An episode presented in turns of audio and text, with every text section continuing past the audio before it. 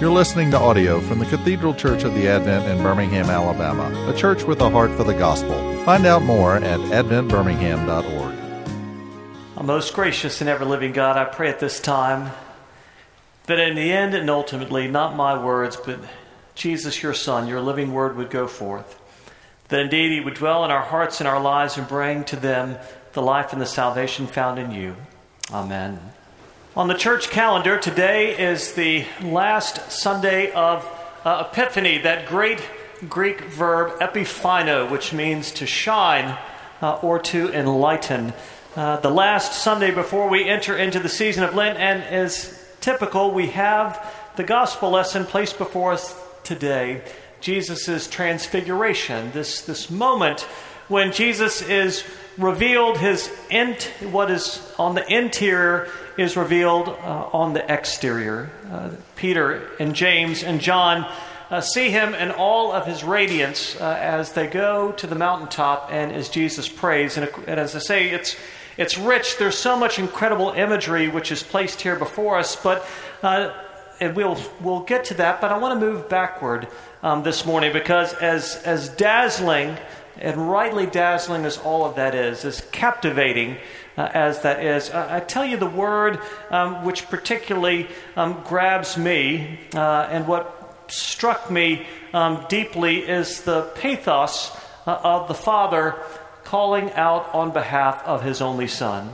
We, after the transfiguration, as they come down, uh, we see that they enter, uh, after this mountaintop moment, they enter in again um, to all the violence uh, and brokenness of the world, uh, the violence and the brokenness of which um, you and I are, are so familiar. Um, we, uh, like me, I'm, I'm, certain you've been um, watching the news, and, and, in some ways it's, it's business as usual, uh, and yet uh, I can't seem to turn away uh, and, and feel a tremendous um, sadness at what's going on um, in, in the Ukraine. And of course, as I say, that's going on around the world, isn't it? Um, the, the, the, violence um, which, is, which is ever present, um, the violence uh, of the human condition. And, and yet, it, it rightly.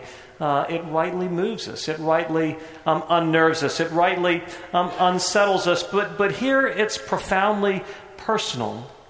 We see a father uh, calling out to Jesus on behalf of his only son, who had brought his son to the disciples, but the disciples had been unable um, to heal him. And earlier on in the chapter, in this ninth chapter of Luke's gospel, Jesus had sent the apostles out, and he had given them power and authority, and they had actually done amazing things. We hear that people um, had been healed, people had been um, restored, the word of God had gone forth with tremendous power. And now we find a moment when they are unable um, to do uh, what the Father asks of them.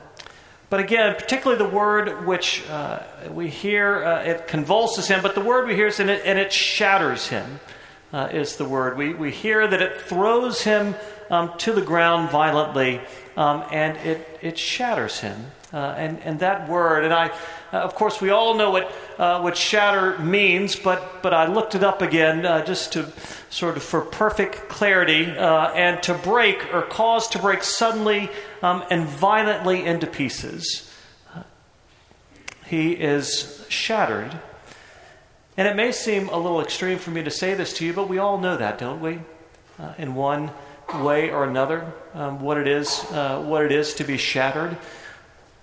And of course, we, we gather together on Sundays and, and we put on good faces, and that's, that's all well and good. I, am I'm, I'm not discouraging you um, in that. And, and, quite frankly, some of you might be here today and really you're doing really well. Um, and if you are, Praise the Lord. Um, I'm, I'm, I'm ha- let me encourage you in that. Um, let me not discourage you in that. Uh, but, but that which is a part of the human condition, to be um, in so many ways uh, shattered, uh, whether it be physically, whether it be um, emotionally, whether it be in relationships, whether it be um, in our hopes, whether it be um, in our career, what, whatever it might be, we, we all know the experience uh, of that brokenness, which is a part of the human condition. Uh, and um, this man cries out um, to Jesus, begging him um, to do something about it. And we see not only um, does Jesus have the ability to do something about it? Um, but Jesus, in fact, um, does. And, and, these incredible words which are given, because even as uh, the boy is coming, we hear that the demon threw him to the ground and convulsed him. But Jesus rebuked the unclean spirit and healed the boy. And then those words, and, and gave him back to his father. Uh, the son, in many ways, that had been um, lost uh, to the father, is restored. Uh, he is whole. He is um, returned um, to the Father. And this um, very personal um, healing, we see something uh, being hinted at on the greater scale um, what Jesus um, will do as he enters into his glory. We hear that Moses and Elijah um, are there speaking um, to Jesus as to one who is superior to them, and they are speaking to him, we're told, uh, of Jesus' departure. And again, we see um, the preview of what will happen in Jesus' departure, in Jesus' cross, and in Jesus' resurrection. Uh, there will be a restorative power which goes forth into the world. There'll be a restorative power which goes forth into yours uh, and to my life um, as well. And we hear that uh, Jesus goes up uh, and he prays. And this is uh, the portion of Luke's gospel when there is a significant transition. Uh, Jesus has been primarily in and around Galilee. Uh, and now we hear in this ninth chapter, one of the things that we're told is that Jesus will um, set his face toward Jerusalem are, the words which Luke uh, gives. And Jesus, we see, with his followers, will begin to make his way from Galilee to Jerusalem. Jesus will make his way from Galilee to Jerusalem, which means he will begin to make his way um, toward the cross. And as he does so, he will travel um, through the hostile territory of the Samaritans. The Samaritans and the Jews had lived um, at enmity with one another um, for decades. And Jesus, in the midst of um, all of the violence and all of the hostility of the world, he will begin to make his way um, toward Jerusalem. And as he does so, we, of course, hear of this moment uh, when he is um, transfigured, and this gift um, is given to Jesus' followers. Uh, this gift is given to you and to me, but particularly um, for them, because right before this, as I mentioned at the beginning of the ninth chapter, we hear that they're sent out uh, and their ministry um, is amazing. They see Jesus feed the 5,000, and Jesus asks them the question after that Who do people say that I am? And you remember, um, they say, some say Moses, some say Elijah, one of the prophets. And of course, Jesus says, But what about you? Who do you say that I am? And of course, Peter um, will confess that you are the Christ, and that you um, are the one whom God has promised. You are the one um, who has come, has come to dwell with God's people. You are the one who has come to deliver um, God's people. And then immediately following that, uh, Jesus tells them um, that he will be rejected, um, that he will suffer, that he will be killed. Uh, and he calls upon them, he calls upon his followers to take up their cross um, and to follow him. And as you might imagine, after that, uh, they need a little encouragement. Um, that, that's, uh, that's, that's, a little, that's, that's a little heavy.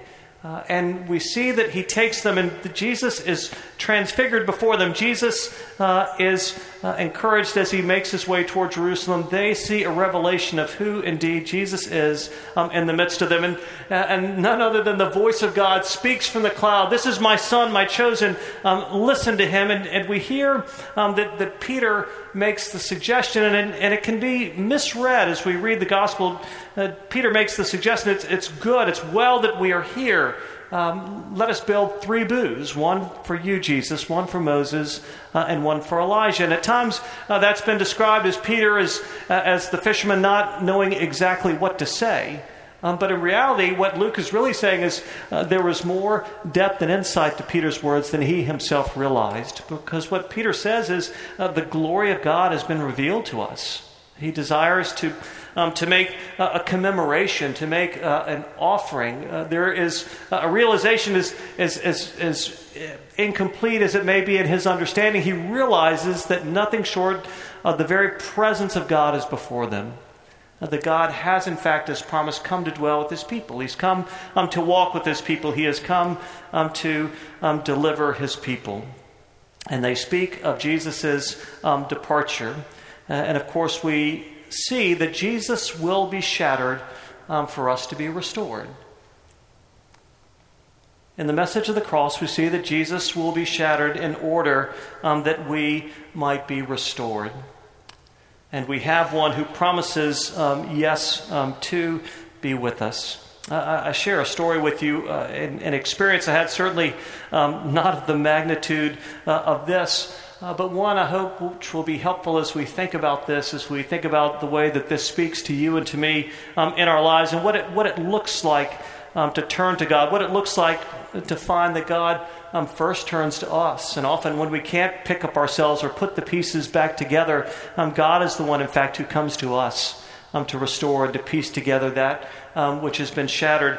Uh, years ago, while working as a hospital chaplain, I received a call one night uh, from a woman whose father was there at the hospital.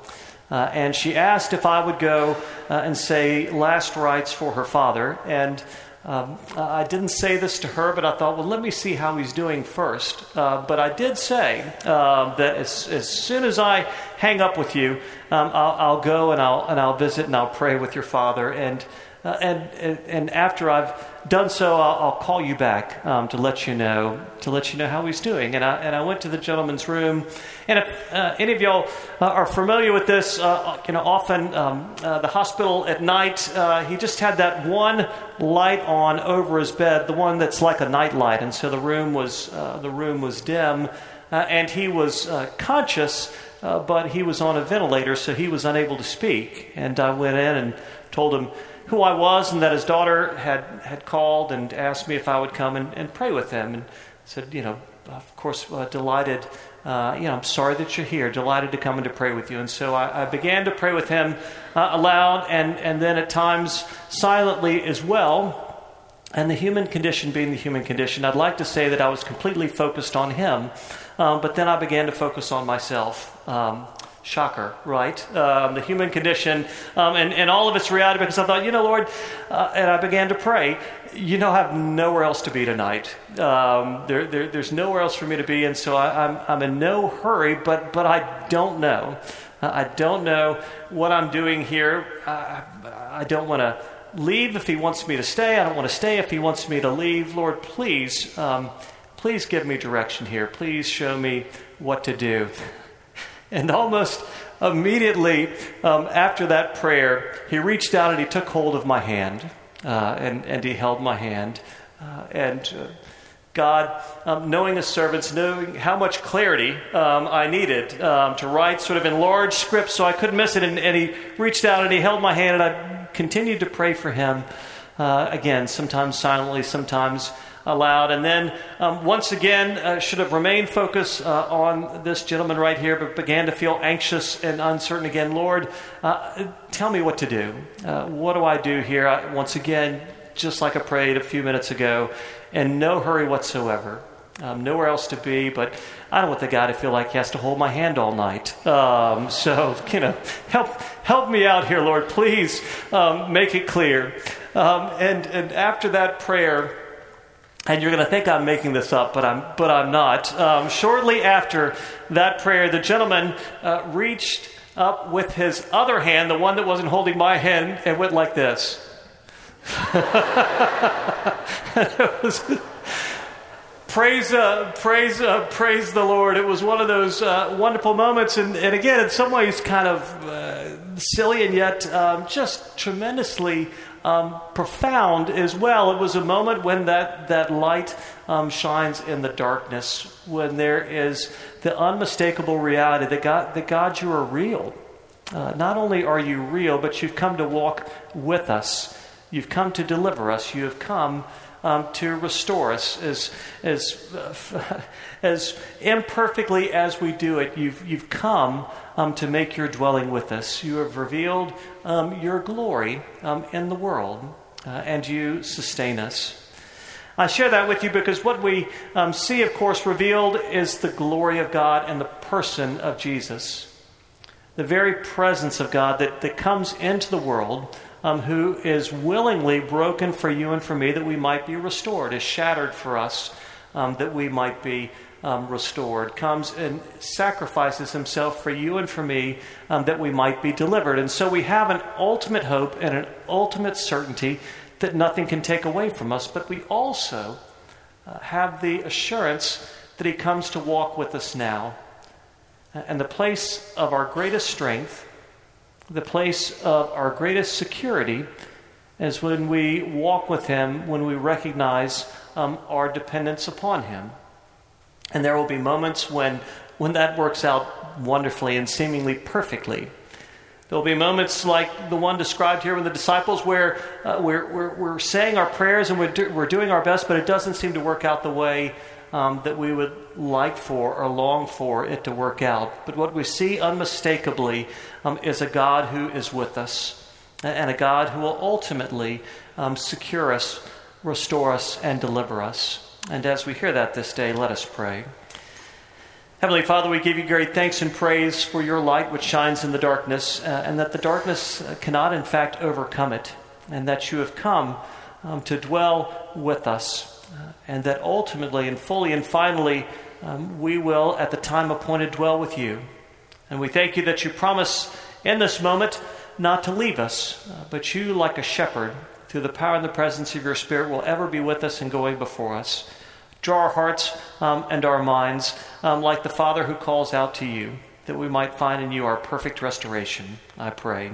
In Christ's name, amen. You've been listening to audio from the Cathedral Church of the Advent. If you live in Birmingham or find yourself visiting, we hope you will join us at one of our Sunday services. Find out more at adventbirmingham.org.